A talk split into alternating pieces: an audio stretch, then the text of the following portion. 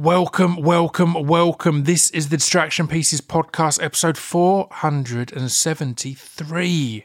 And I'm joined this week by Charlie Cooper. I'm a big fan of Charlie. I've told it numerous times. I got in, into into into this country really early. I talk about it in this episode. In fact, I talk about it in the bonus episode next, like this coming Friday as well, but in slightly different ways. I promise you.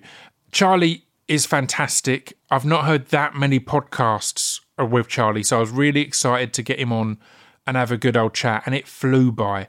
He's in a new film called um, "See How They Run," and it's with S- Sam Rockwell and Saoirse Ronan. And, and and Adrien Brody and Ruth Wilson and Tim Key and just an endless list of amazing and astounding actors. So it's a murder mystery. I was excited to talk to him about it. I'm talking to Tom George, who's the director, on Friday. He was the director of this country as well. So it's an amazing journey that these two have gone on. Um, and I wanted to talk to them both. So I'm going to get into it.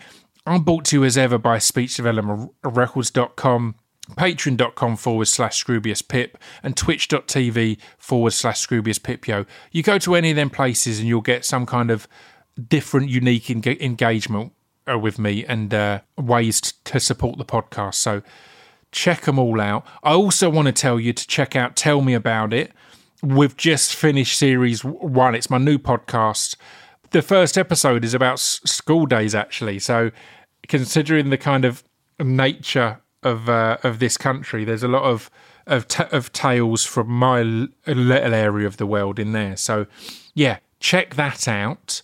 If this is your first time tuning in, I've had loads of amazing. Um, let's go with comedy actors, as Charlie is a comedy actor and writer.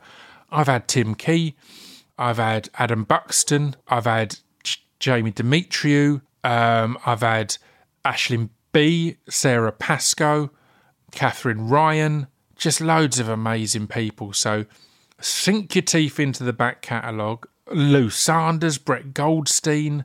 I mean, come on. David Earl twice, Joe Wilkinson, loads of great people to dig your teeth into. But for now, dig your teeth into this. That sounded more kind of aggressive and suggestive than I intended. But this is episode 473 of the Distraction Pieces podcast with the man, the myth, the legend, Mr. Charlie Cooper.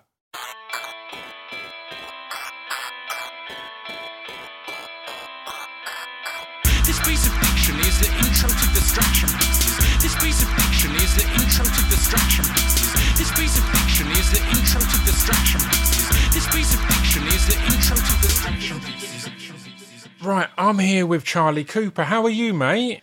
Yeah, I'm good. How are you? I'm good. I'm good. I'm excited to talk uh, t- uh, to you. I've been a big fan for a long while, and uh, yeah, Oh, it's an exciting you. one. Obviously, we're here today primarily to talk about see how they run, but we've got enough time to talk about loads of stuff. For that, so that's Brilliant. exciting. But how are you finding doing press for see how they run? Because it's a murder m- mystery, and the mystery is a key part of that. So it's kind of hard to talk about, right? It's I've plenty re- of questions about it. I'm like, there's loads I don't want to say. You know what? It's been proper stressing me out all morning.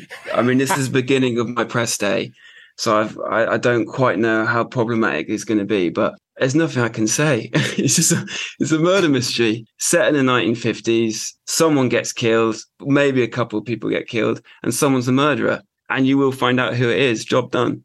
Next. You'll definitely find out by the end. It's kind of key to it.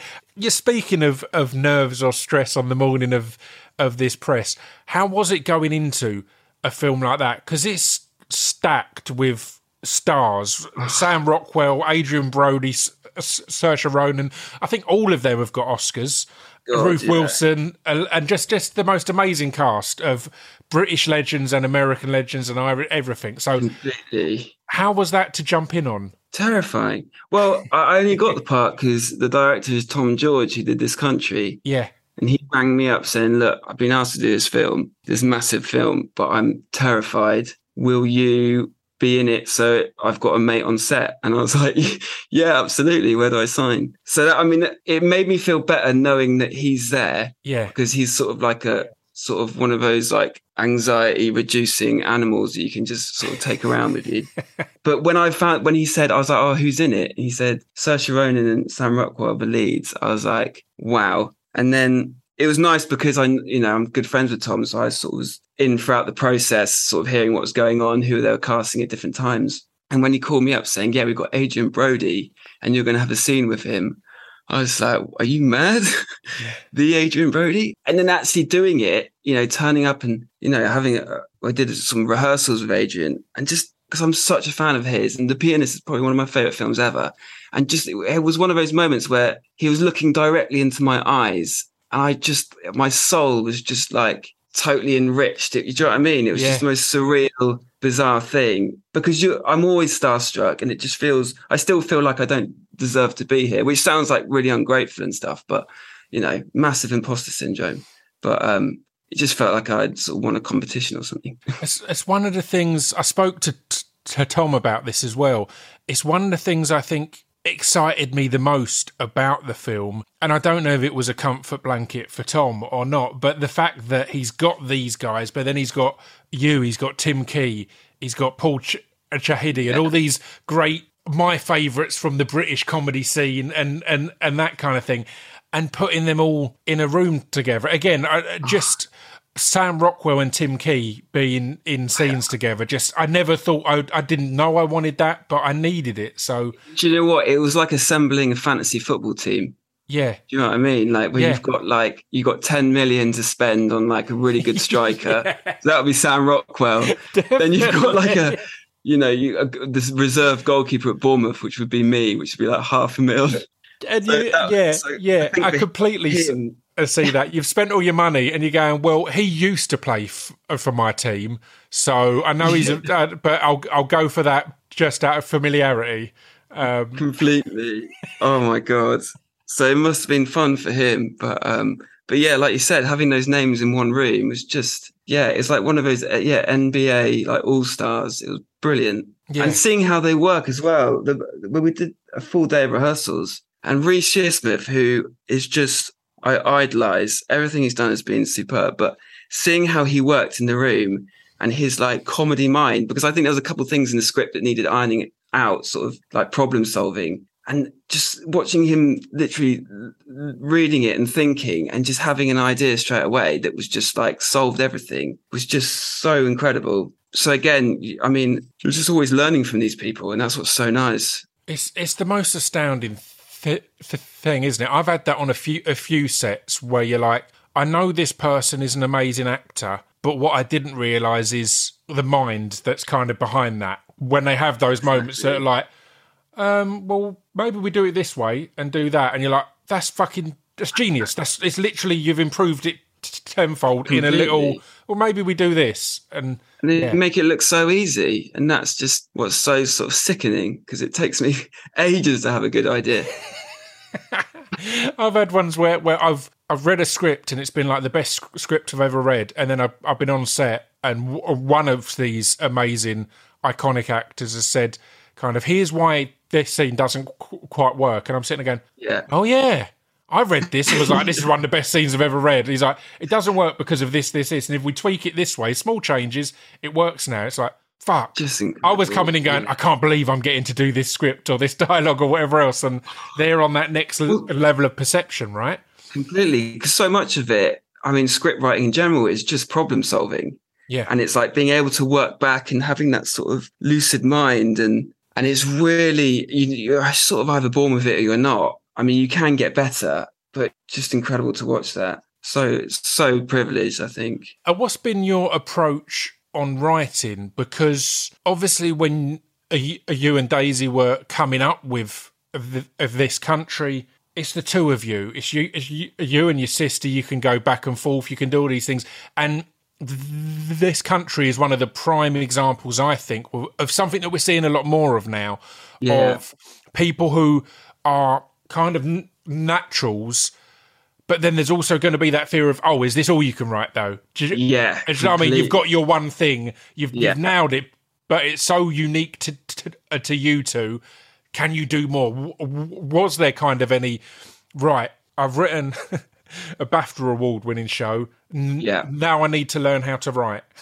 Yeah, Which is it's, again, it's so That's- backwards. It's so No, backwards. it It's like- is, and uh, that's what we're sort of going through at the moment. Is like we we feel like complete novices, and that we're starting again because this country was just what we knew. It was so much of ourselves in those characters. I mean, even acting it is sort of like I'm, you know, Kurtan is just me after a few pints, genuinely.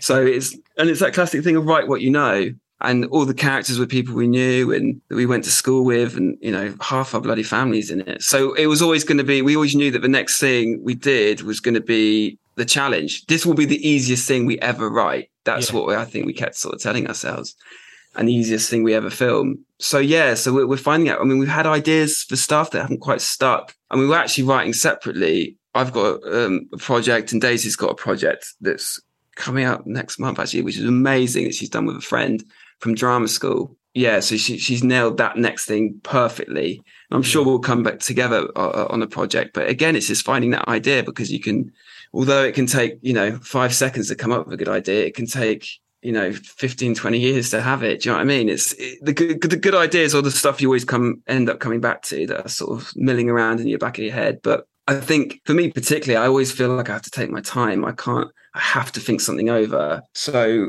yeah, it feels like it's been a long time since the last series of this country, and it probably has, but didn't really feel that sort of the need to rush into anything. So I, I always, I was just waiting for that inspiration. I suppose is always It's- a tricky thing. it's the balance, isn't it, of inspiration and of natural ability. And because I have that all the time, I'm like, I'm not inspired to write at the moment or whatever. Mm.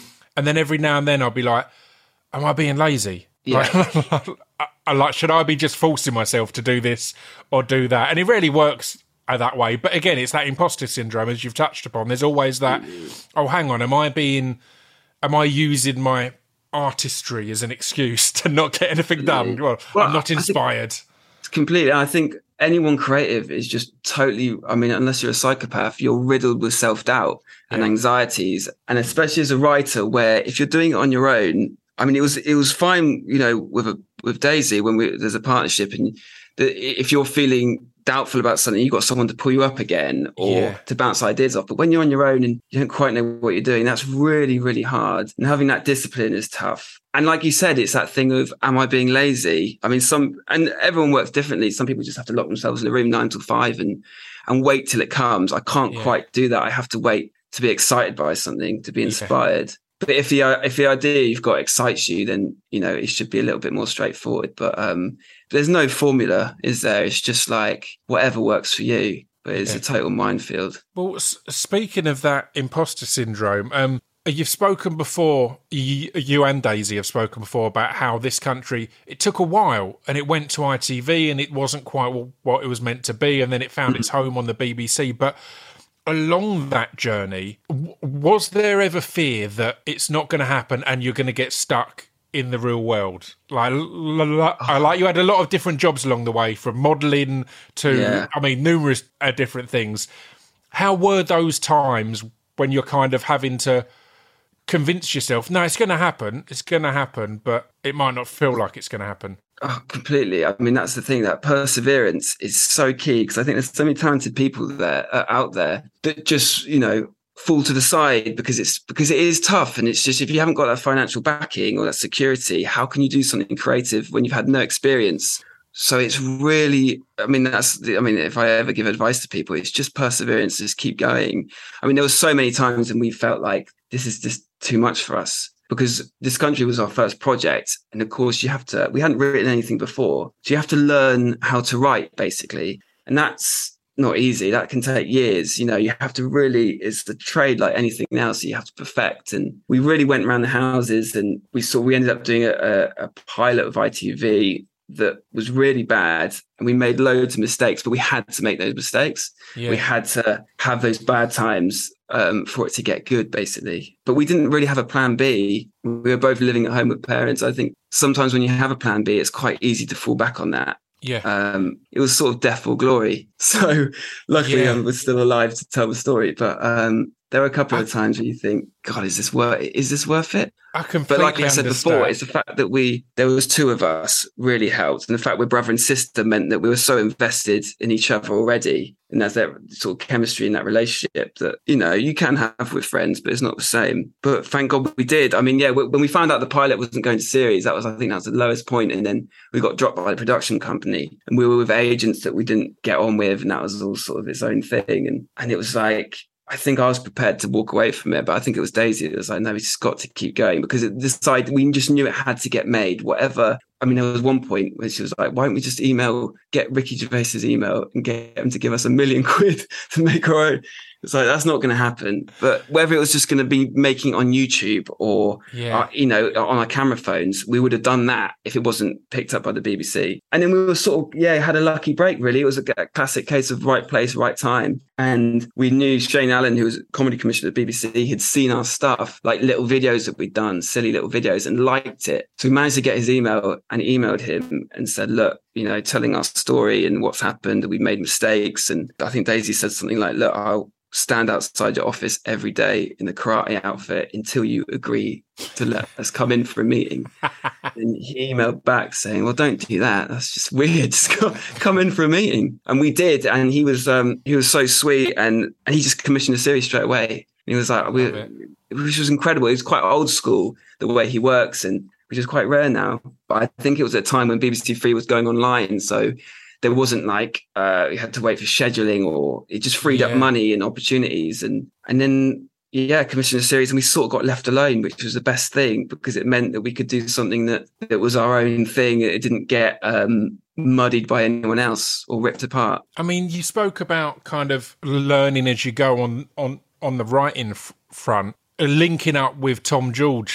F- feels like it was a really good thing f- f- for you two guys as well because again brilliant. it's that weird thing of your brother and sister so you're like this is good isn't it like like Mm. we know this is good but then there are going to be the moments you're like is this only good to us is Exactly. is this only is this really really niche like literally not just our area but our family is, Yes. this only our family who'll get this and tom felt like i spoke to tom about it and he was saying it just felt he got it and clicked and just could come on and be part of that kind of process as you as as as you brought that that first series uh, to life Oh, he, he was amazing. I mean, he sort of because when we knew it was going to be a mockumentary, we sort of I think the producer Simon Mayhew Archer said about getting a, a director in who had done who had done documentaries, and it, he, I mean, Tom was only meant to come in to help us sort of structure an episode and see, okay, what would a documentary team do?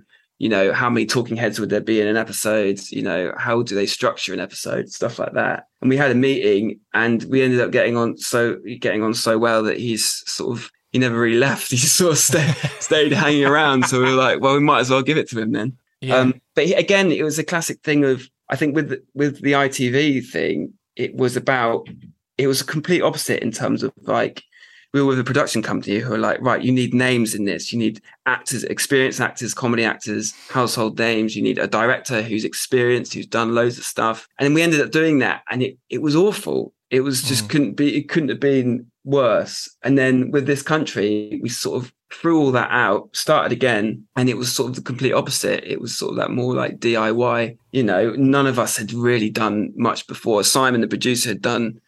He, he'd done various series. He'd done Josh, so he was probably the most experienced of us all. And that, but that sort of really worked. That sort of inexperience, and because we were we were raw, but we were finding it out for ourselves as we went along, and Yeah. that was so nice discovering it. You know what the show should be, and we did a couple of days where we just took a camera into a park and just were experimenting with stuff, and that those were the best moments. I think really discovering it as a team, as a like a collaborative thing, because it was great. You know, there's only so much me and can, me and Daisy can do in a room when you're writers, but having someone who can pick up that vision, what you have in your head, and execute it like Tom did was just Yeah. so liberating and so special. Yeah, and uh, uh, again, I think that that going for not big name actors and the like the genuine documentary style was what Yeah, made yeah. it work s- so well. I flicked over and stumbled upon the first episode when it was on, and me and my brother were sat there like. Is this real? It was y- y- you ch- chatting, and we honestly didn't know if Kurtan was a real nice. character or, or or a comedy character. And again, s- soon enough it became clearer, but it was a genuine. I'd left the room, and he was kind of like, as I came back in, he was like, "You've got to look at this. I don't know what we're watching, but and uh, that wouldn't have been the case if it had these big name actors in or looked more sitcom exactly polished, which I'd imagine the ITV one may have. So yeah, I think that was key. And again, what what a great way f- uh, for the two of you to learn as well as your first thing to have that more free free form approach where, as you say, you're going over park with a camera and and playing about and seeing what works. That's amazing as a as a as a as a classroom as such. It was brilliant, and because it's like I mean that was the thing that really appealed to us is I mean it wasn't about fooling people, but it was about making something that felt really real. And I think that even came before the comedy because the comedy comes with the fact that people think it's real because they recognize the characters and identify with it. And I always find my favorite comedies are the ones that you believe in the most. And, you know, these are characters that you went to school with or live next door or, you know, that you see in the supermarket. And that is really special to us. And yeah, so it was just a way of like, how can we make this? Because obviously, I mean, there had been mockumentaries before, and it's that classic thing of, oh, you shouldn't do a mockumentary because it's been done. But in comedy, everything's been done. That's just what comedy is. It's just people retelling jokes, but changing the odd word. You know, everyone steals everything, so that's fine. But it was like, how can we how can we make it slightly different though? And I think that was so much came from Tom and, you know, the way the cameras are, you know, so much of the lines are uh, people delivering them off screen or, you know, and that can be the funniest line, but, um, or, the, you know, just the fact there was two cameras rolling the whole time and there was lots of improv and that's when it changed, when it didn't feel like work and it felt like you were just having a laugh with your mates. That's yeah. when you create the best stuff, I think, because then that's when you're most relaxed and you're most free. Yeah, I completely agree, and I think just touching there upon the familiarity of characters and being like you've all known someone like that and things like that. It's one of the reasons I think it's so important that we continue to push more and more working class voices in writing, yeah, and all these kinds of things. Because I spoke to, to Tom Davis about this, and so many people think that realistic characters have to be quite played down and l- low key and whatever else. Mm. This country is full of absolutely bonkers characters. Yeah, I, exactly. I, guarantee you knew people like that. And uh, like a few of the characters uh, Tom Davis has played, he's been like, I've gone into the room with this, and everyone's thought it's far too, uh, too over the top. But it's like, yeah. no, I've known blokes like that in pubs in South London and things like that. It doesn't have to be this low key thing and this country is yeah full of that. Every character, if that was being written by, it, it couldn't have been written by people other than people who've lived around those people and those totally those people, you know. And it's about the, like you said, they can be big characters, but as long as they've got depth and as yeah. long as they've got a vulnerability, then that's fine. You believe in them more, and they become they could become way more real. If they're just two D in your face, and that's when I think you lose an audience. Yeah. You know, it sort of becomes like sketch show comedy, and that's the thing. You know, we found with this country, it's like Kurtan and Kerry. I mean, on the face of it, can be you know seem really unlikable and bratish and destructive, but they just doesn't take long for you to see there's complete vulnerability there yeah. and they're just sort of like lost souls and that's just so sweet and yeah i think the thing that really changed it was when we found the characters of the vicar because yeah. then that was sort of a character that saw the goodness in them. Yeah, it was sort of on the side of the, the audience, I suppose. And he wouldn't, you know, it's not that he preaches his religion or anything like that. It was just he just wants to know they're they're all right and that they're infused, and and that was really sweet. I think finding that relationship, having someone they look up to, because a lot of you know kids like Kerry and Kurt, and I went to school with you know people like that, and it's all they want really is to be treated like an adult and given a bit of responsibility. And when they do, they flourish. And it's like we saw so much of that in our hometown. But once you're a naughty kid, you're just treated like a naughty kid. So you don't yeah. really get those opportunities, or you just, you know, you, you get off to life in a, such a bad sort of way. That sort of finding that depth to the show was massive. And again, that's my favorite, you know, all my favorite comedies have that. Yeah. Um, that's sort of, you know, that, that line between tragedy and comedy is so so sort of blurred, isn't it? Yeah, yeah, com- uh, completely. But then, I mean, speaking of again getting the opportunity to to do something and to grow, the kind of the the growth of this country, it was quite slow and steady as such. It wasn't yeah. one that was just huge overnight, but then it did go on to just yeah get bigger and bigger and become adored. But what I want to know is how quickly did the excitement of finally getting to make your show, making it how Mm. you want. How quickly did that have to start to battle with the annoyance of everyone comparing you to, Mackenzie Crook? Oh Um, God. yeah.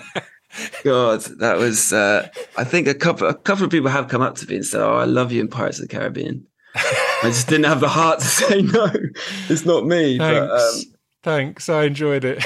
yeah, exactly. Johnny Depp's great. Uh, yeah, that's again. It's like it's like comedy. It's like music. Everyone for for people to be able to grasp something, they have to have something else in their mind that they can compare you to, and that's fine. You know, it is what it is. Um, or, or the, it's a prime example on, on see how they run. Now that reviews are coming about, I'm seeing a, a lot of people referring to it as a, a British Knives Out. And Yeah. again, I think it's quite tonally different from Knives Out, but mm. it's a murder mystery. It's got a stacked cast. Yeah. it makes sense. It's a shame that that we have to always be so, so reductive as humans that we need to have something. Oh, it's like that.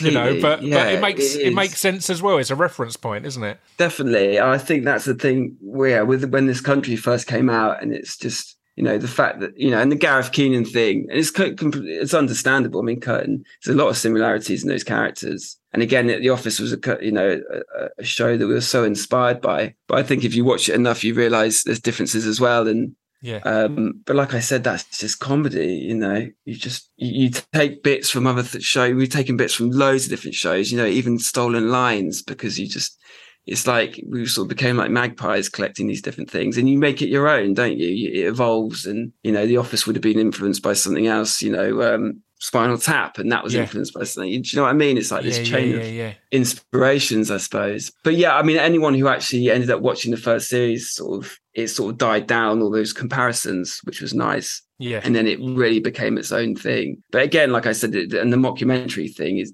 people immediately say, "Oh, just compare it to other shows in the past." But Yeah. it's, um, but they're all so different. Yeah, completely. Um, uh, again, the on on paper, a mockumentary about a very specific kind of working class area. This country and people just do nothing. Are exactly the same. That they couldn't be more different. Could, could be more different shows. I love them both, but again, they're not. You're not getting the same thing there. But yeah, there's always going to be those those th- through lines, I guess. Um, you spoke about how early days uh, having a writing partner who's your uh, uh, sibling is Yeah. ideal because you're kind of just you're trying to make Daisy laugh, Daisy's tr- tr- trying to make you laugh. How did that develop as the series went on? But, but because again, it is all. I guarantee that first season would have been such an amazing learning curve for you. You talked about learning as an actor on on Yeah. see how they run with working with these Yeah. people. So, I guess how did the writing develop, and did you kind of start to lose that imposter syndrome a bit and start to go, oh, I'm, I kind of know how to write a series a bit now, and we've got these structures and these beats Yeah. and all that. you do find a bit of a formula in the end. I think well, that first series was sort of 15 years in the making. That was our whole lives up until Yeah. that first series, and and then suddenly the second series gets commissioned, and then you've got you know six months to write it, or Yeah. or four months, and then even less with the third series. So it's funny. It's like um, yeah, you have all the time in the world to make that first thing, but as soon as that's made, it's the next the next series, and um, yeah, you, you do find a groove and you find, I mean, what was so nice and what's so great about social media with all its downside is that you can get that instant feedback. You can t- type in the hashtag this country and find out whatever anyone has ever written about the show. I mean, Yeah. sometimes it's about Boris Johnson or something else, but, um, which, you know, can be a mistake because then you find out someone says, you know, that guy from this country has got the biggest nose I've ever seen or something like that, which is quite upsetting. But, uh, but no, but when it's positive, it's so nice and you see what works and what people like and and then that does inform what you do in in the second series you know. I think especially for the third series actually we where we focus more on the vicar and i think that was just a case of loads of people sort of saying oh well, you know asking questions because they're like oh does is the vicar married? Does he have kids? Or does he and it was like these are questions we should be ask, asking ourselves and that was really nice exploring those backstories because it felt like the first series was sort of like a Kurtan sort of following him more. And in the second series, it was Kerry and her dad. And then the third series, we really got to focus on the vicar. And it just felt, Yeah. it felt really nice exploring that, you know, his sort of, um, his days when he was in a, a Christian pop group and stuff. But that was also beautifully played b- b- because, as well, w- we're two seasons in and a long time in for the characters, and you realise that Kerry and Kurtan don't know anything about the vicar. it's kind of they're, they're going along with the um, w- with the audience of going, "What? You've got a kid and you're in a band and all this kind of thing." It's it's beautiful. so selfish. Yeah. yeah, and that, and that was, and then even because we we always had, which was brilliant. We always had a pretty much a week before each series to have rehearsals. There was always money in the budget for that. And we would always do the rehearsals in Northleach, the village where we filmed. yeah, So we'd just hire out the village hall. I mean, it wasn't didn't cost much. It was like 50 quid. And we'd get all the cast down for a few days or a week. And we'd just do a lot of like improv, do the scenes. We'd walk around the village to the different locations. Because the great thing about it is, you know, Kerry's house is 200 yards from the village hall and um, the vicar's office is not far. It's all, you know, on location basically where we film. So that was really nice actually. And it really gave people a chance to because sometimes when you come into a job, an acting job, you don't have that opportunity to meet any of the cast in a show or a film. You just come Yeah. in for a couple of days, do your scenes, Straight and you go again. And that just doesn't feel, it just feels so wrong. So in the, that sense, having all these characters in one room, even if they're not going to be in scenes together, was just a real way of making it feel like a family, making it feel collaborative. And, you know, we do a lot of improv and, and it was a chance for them to really bring themselves into that character. Because I think the great thing about this country is that we're, none of us are far from the characters we play. Like me and Daisy really are Kerry and Kurtan. They, they are just slightly heightened versions of ourselves. Paul Chahidi plays the vicar is just as nice, just as sweet as him, if not nicer. Um, Ashley McGuire, who plays Mandy, is just as terrifying, but, but also, you know, there's a real sweet edge to her. So that was really nice, basically, and having that opportunity. And we'd have like a, um, we had like a, not really an acting coach, but like a more of an improv coach to come down and sort of organize that. And, um, and that felt really special to have that time to do it. yeah. That's because again, it's fun. You're finding it out for yourselves and stuff like that. it's such a rare tr- treat to be able to have time and budget for for stuff like that. But I think it's all so important. You always hear of your Tarantino's or your Ridley Scotts and all these who do things completely different to the way everyone else does it, and everyone gives the excuse of, "Oh, but that's because it's Ridley or because it's Tarantino." It's like, well, it might be the other way r- round. It might be that they're that good because they are so insistent on these specific things outside of the usual. Well, you'll turn up at this time, you'll do your scenes, and then you're gone, kind of thing. It's not. And that, being an actor, that's the funnest part, isn't it? it? Is is playing around with it, having that freedom to sort of try things, and and we'd always have a, you know, we had a little camera rolling, so we could watch stuff back and be like, we discovered so much of a show those rehearsals. I mean, some great lines came from it, but also like structurally, like storylines and like stuff that felt good in the room. We're like, oh, that there's something there. Let's pursue that, and that was just really, really useful. And also, like you said, with the thing about going over the series, the things you learn, you know, we, we always made sure there was money in the budget to, after filming, once it had all been edited together, we had a couple days where we were able to do like pickup days. Mm. So if there was stuff that we hadn't felt that we missed or we needed a talking head to knit two scenes together, we always had that opportunity. And that was so, so important because if we didn't have that, it would feel a lot more disjointed or sort of patchwork, if you know what I mean. Yeah. Um, so it's little things like that. And again, being a mockumentary is the easiest way of doing a comedy because you can particularly on the all- patching up moments Oh because my of the God. talking heads element that you can go here we go Yeah, because you get all the exposition out straight away. It's Yeah. basically got Kurtan at the start of the episode saying, basically, today I'm going to go, you know, to the zoo or whatever. So you just got like, you don't have to work those into scenes, which can take half a page. And it's, there's always like the, you know, there, there was just more freedom and time to have pure the funny stuff and the character stuff. But yeah, I mean, and again, that's what we're discovering now with writing is writing shows that aren't mockumentaries is so difficult. It's such a different beast. And yeah, it will always be the easiest vehicle for comedy, I think. yeah i mean there's there's there's there's a couple of things there and i do i jump all over the place so apologies but yeah, no um, worries. what you were saying about those days of having everyone there to, uh, together, it also gets you past the moments that you touched upon earlier of you've got Adrien Brody staring you in the face and you're doing this scene. Yeah. That could be really hard if the cameras are rolling and you're trying to remain in character. It's weird oh because my again, God. it's it's it's it's not a simple th- uh, thing. It is most people I know who've got into this industry are there because they're fans of film and TV and all these things. So it's one thing to have learnt your character and learnt your lines. But then, if the first time you're eye to eye with Adrien Brody, oh it's in Oh my a scene and you're having to, to not f- f- fanboy out or or be in your own head, as you said, of thinking, "Oh man, this is this is happening. This is Exactly. here." You know, it's a weird one to balance, right? so hard. And I, I mean, I, I don't have that switch in me where I can suddenly become a character. I think it takes me a while to get into a character. Yeah, So ha- having that opportunity to sort of meet him and do it a few times and just play around with the characters was so useful. I mean, I guess the best actors are able just to switch it on because that's what it is. Yeah. But not everyone works like that. I'm always telling myself we can't only have the best actors. They they're going to need the rest of us.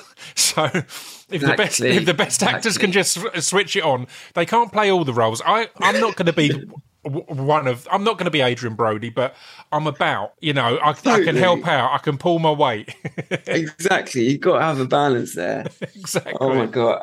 I mean, even in this country, we used to do things like. I mean, there, there was a, a scene in it where Martin, who's Kerry's dad, is talking about. I think he's in the pub scene and he's talking to Kurtan. I think this is the second series about getting.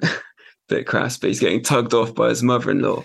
But it's basically it was like a monologue that we'd written for my dad, and um, to do, which again is a bit weird that we wrote that material for him. But anyway, um, but when it came to rehearsals, we we just basically went to the local pub and just got him to you know sit by the bar and just tell this that story and sort of improvise it and stuff so being able to have an opportunity to even be in the location where you're going to film and especially for someone like him who's not a real actor he's not he's never trained but he's really sort of naturally so good so talented i think it really helped him being able to sort of put him at ease for when he did it Mhm. for real and to be in that environment and because it's like you know act it's just so much of it is just like I, trying to link it back to real experiences isn't it or it is Yeah. for me anyway Yeah, i mean it does i mean i guess that's the whole method thing and it can sound a little bit up its own ass or whatever but i, I just if it if it helps get a more truthful performance then why not i think all these little things help so much but yeah I com- I completely agree. But um, so you've said numerous times, writing a mockumentary easiest way to write because you've got that freedom of of playing things about. How was it to then write for an episode of Avenue F- Five? Because again, this intricate show, it's Armando Iannucci. That's literally writing royalty there. So. That's a big thing to go from here's our little w- w- w- world to to working on an episode of that. How was that for both of you, for you and Daisy? That was such a huge learning experience for us. I mean, when we got asked to do it, it was just like, wow. I mean, massively daunting, but just too good to say no. So, and, and the way he works is, you know, it's like a writer's room. So you've got, you know, you're in a room with loads of different writers, like amazing writers that have written, you know, some of your favorite shows down the years. And it's just literally just throwing ideas out there and just being a part of that. I mean, I think for the first, you know, few sessions we did, I think, don't think me and Daisy said anything. We were just sat there, just like it totally in awe. I was going to say, how keen were you to get that first good idea out there? Because it's going to be intimidating, isn't it? To be like, Oh my god, totally. Yeah, having that writers. confidence just to speak up because it's comedy is such a personal thing, isn't it? It's like bearing your soul, and that thing. You know, if you say something that falls a bit flat, it can be soul destroying. So, Yeah. um, and again, previously, so much of the comedy has been making your f- family laugh. From, Yeah, from, you know, your sister, your dad, all of these kind of things. And this is, oh, we're Yeah. not at home.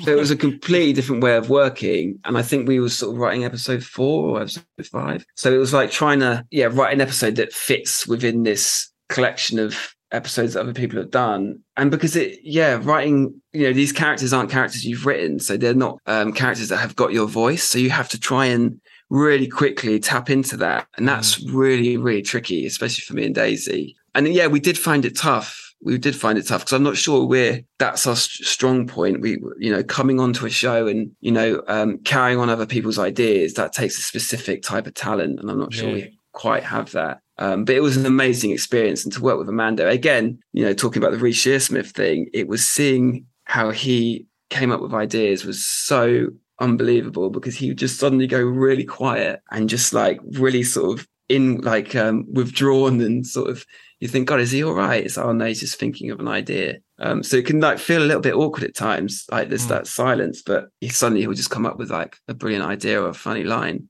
Um, so seeing that firsthand was incredible because again, he's some someone who's done you know shows that I just absolutely adore. I, Um, I, I love the idea of of you and Daisy being in a room with Armando and all these people have written the thick of it and all these things, and you go quiet and into yourself like Reece, Yeah. and then and then you pipe up with maybe maybe he could be wanked off by his mother-in-law. there was there was a few of those. I mean, that's me and Daisy. Our, our, our sort of go-to laughs are always the one that is just the most crass or like rude. That you just know that will never stay in, but you just makes you laugh in the room. Let's put it out there. Toilet humor. I And I it. think we, yeah, I think a lot of, uh, I mean, we did end up having to get a lot of help with that episode. I think a lot of the stuff we had written ended, ended up didn't staying in, but um, there was definitely a wanking gag that got taken out, which is a shame. but it is what it is, you It know. is what it is. It is. yeah, well, you got um, to try these things. or or it- it's that or not specifically only that but the comfort in going to those areas that make you or Kerry and Kurtan as as characters stand out so well and I've spoken to numerous people who saw early iterations Hmm. um, of Kerry and Kurtan who were just like I, I remember speaking to Susan Wokoma about um, Oh yeah, about you guys and and and Jamie Demetriou, who's someone I wanted to to bring up now because I need to talk about St- St- Stath Lets Flats because it was already an amazing TV show, and then you come on and are part of one of the greatest fight scenes in TV history. So. How was that to to to come in on? Again, it's it's it's one of those things where it's already you know you guys had built a family on on this Yeah. country. It's already a family and a, a group there. Again, it's a brother and sister, so it is literally a family. exactly. Yeah, yeah. Like, how was that to to jump in on? Well, I mean, as a fan, being able to do it was like feeling like you'd won a competition or something like that. It was just such a amazing experience, and because they are such a fucking lovely, talented group of people, Yeah, you know, and like again, seeing how Jamie works and he's like physical comedy with, with that when he was falling around the room, and that was sort of like, I mean, we only did, I think that was about a couple of takes, I think, but he just it literally from the first take just completely nailed it and because it's such a specific thing doing that physical comedy isn't it it's Yeah. like you know it can look sort of off the cuff and but actually you need a lot of rehearsal and a lot of like thought to make it look naturalistic and Yeah. authentic but i think he's just got that natural those funny bones where he just walks into the room and you sort of you can't help but chuckle but in the best possible way Th- But he's just oh man i just look up to him so much those kinds of of real world fights just aren't documented enough. I always remember at college these t- t- uh, uh, two lads. I was a little me- a metaler and a punk kid, and there were, were two of the goth lads had got in an argument, and they both just grabbed each other's th- throats and wouldn't wouldn't let go. And that was all the fight was, just waiting for one of them to let go. No one threw a punch. That One just brilliant. just both angrily looking at each other, holding each other's throats. Like this is the most intense fight I've ever seen in my life. But That and that instantly came to mind as I watched you two flail about and, and not Oh, make any you- contact. I mean, I mean, I'm sure if you pause it, you will see me laughing in throughout the whole thing. Which I was sort of, I came away thinking, "Fuck, I think I've just ruined that whole scene because I just couldn't stop laughing."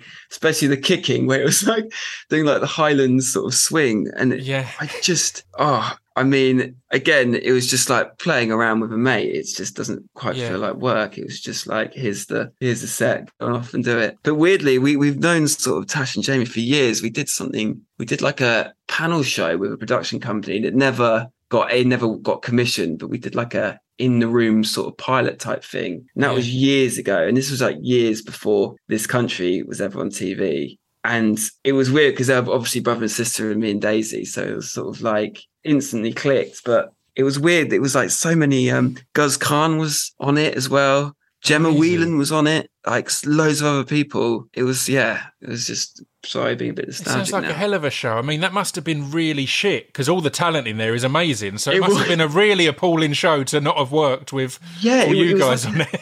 but we sort of played I, I played a really early version of Kurtan actually as like Yeah. this it was like a topical panel show but played by like characters character comedians and i played this sort of Kurtan type who like sits in the audience and just sort of heckles. But oh my god, I would love. I mean, if it was ever filmed, I'd love to watch it back because it just it would have been so bad. But that, I mean, you could see that everyone there had something about them, which is why they were in the room. But it's it's funny how you just you, it takes that time to evolve and find your thing, and, and you have to do those things that aren't so good and that fail and make mistakes, and all It's- of it is so much part of it. You have to do it. it's it's mad. That character comedian type thing is mad to me because it's such a nuanced thing. As you were saying, it's so Kurtan is close t- to you, but it's not mm. you. But it's not Yeah. this this great departure. And Guz Khan, I've I, I did a film with Guz a few years back, and it was so bizarre because he was almost exactly the same offset as on set, but on set I had to like there were certain points I had to go and do something because I was like I was going to ruin the scene because I was laughing because exactly that I'm like what is this small n- n- nuance that makes me unable to to hold it together? Because he just does this mm-hmm. slight tweak in who he is that just Yeah. Yeah and and you guys do it and and and Jamie and Tash do it obviously and it's yeah And yeah, again, it's having the bravery to do those things, those little nuances and really specific details. Because sometimes, you, yeah, you fall into a trap of thinking, "Oh, no one's going to get this, so I'm going to have to play this character a bit straighter or like a bit bigger, just to get a laugh." But you don't have to do that. I think having faith in the specificity of your character is so important because that what makes them original, and what makes them unique, I suppose. Yeah, I love it. And uh, I mean, you touched upon the working with Jamie and kind of seeing his process. Was that interesting as a writer again as well? Because Stath Lets Flats is always one that I look at and think, how can any of this work on the page? Like, like you've got to have such faith in because there's so much of it that it's, it's the way he he delivers it, or the way he moves, or the way he looks No. as he's doing it. That It must be so hard to kind of get that that that round you until you're there on the day and just yeah. Definitely. And I think a lot, I mean, I think he was, unfortunately, I didn't get to spend a lot of time with him because he was just writing in between scenes. I think he was so behind, but like Yeah. rewriting stuff. But he was just churning this stuff out. And it was just like, I think he wrote a scene for me that hadn't, wasn't originally in the um in the script and he just he wrote it in about half an hour it's like oh yeah do you fancy doing this this morning and it was just like the best you know some killer lines i was like oh that's just the fact he can do that i mean because I know how the process of writing can be so hard. And when you're under pressure, when you're having to do stuff on set, that is really, really difficult. And the fact that he's a lead character and he's in most scenes. So I think, you know, at least I've got Daisy to sort of shoulder the burden with, but you know, it was all on him really. I mean, I know he's got some, you know, a great cast around him that all chip in with brilliant lines and material. But I think but like, yeah, I mean, he's doing that. He's been doing that character for years, hasn't he? It's sort of Yeah. a similar thing to me and Daisy. That it was this sort of years in the making. It's and it was a sort of character that'd been rattling around in the back of his head for a while. But it's just so it's so beautifully done, and I just I can't have enough positive words for it. To be fair, and that's why I was so panicked about doing it because I was like, I can't ruin a show that I love because I would- I'll never forgive myself. I just have to sort of jump off a cliff or something.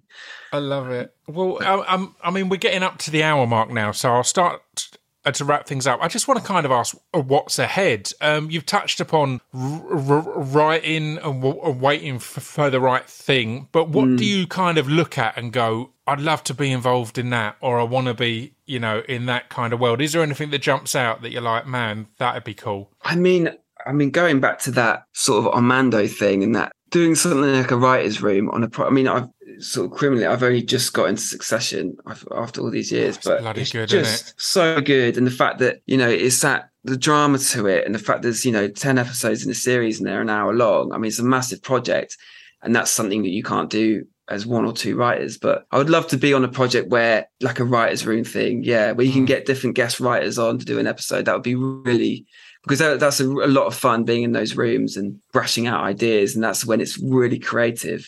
But yeah, I, having a big project like that would be would be ideal. it's mad what can be inspirational as well. The, the, right. I was talking to Tom uh, Tom George about this because Yeah. when I saw that when I saw his cast Mm, for, for for see how they run, it was like, man, this is fucking amazing. And again, as a huge fan of this country, it's like, how is this your first kind of uh, feature film? L- look at this cast, look at everything.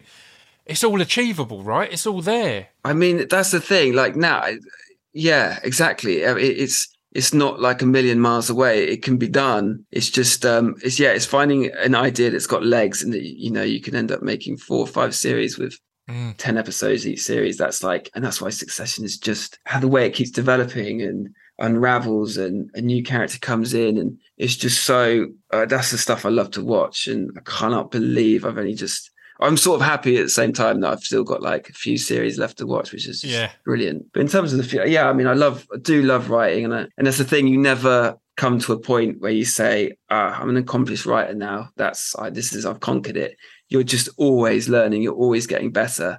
And there's different stuff. You know, I'd love to write a more of a dramatic comedy thing, and I'd love to do historical stuff like period comedies because it's sort of um, it's a classic thing of people say, "Oh, that's been done with Blackadder," but you know, there's so many sort of uh, ideas out there that can you know you can discover in periods of 100%. time, and and like just uh, and I you know a um because the thing of modern stuff is the storyline can just be sort of you know if someone picks up the phone that can completely knacker your do you know what I mean? Like you haven't Yeah. got those. I don't know quite know what I'm trying to say, but um, No, I guess it's like completely understand. We- we- There's so many bits of kind of peril even that you can't add Yeah. when you add mobile phones or or or whatever else. It's kind of completely, yeah. Because otherwise, you know, it's so easy to just pick up a phone and call someone, and then that would resolve a whole storyline. But if it's something historical where you didn't have that, you know, it's a different set of pressures, different set of circumstances, and that's really fascinates me um, because it feels like the modern thing. Having done this country, really feels like you know, you know that I've done that. So to do something, you know, historical would be really nice, and that was also, which was so nice about doing "See How They Run" was that the fact it was 1950s and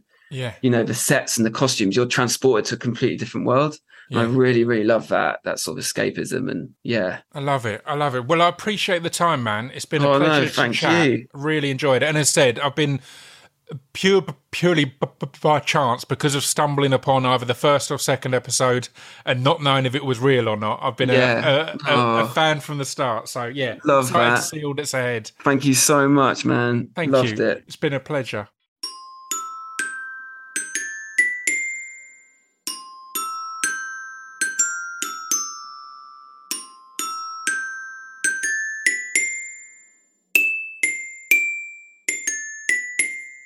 You've been listening to Scroobius Pip's Distraction Pieces. There we go. That was Charlie Cooper. I hope you enjoyed that. And I hope you will also enjoy the bonus episode on Friday with Tom George. Because imagine, from what you've heard there, imagine that dude's journey. Kind of the first thing he really directed was this country as a series, BAFTA winning, amazing, praised hit show.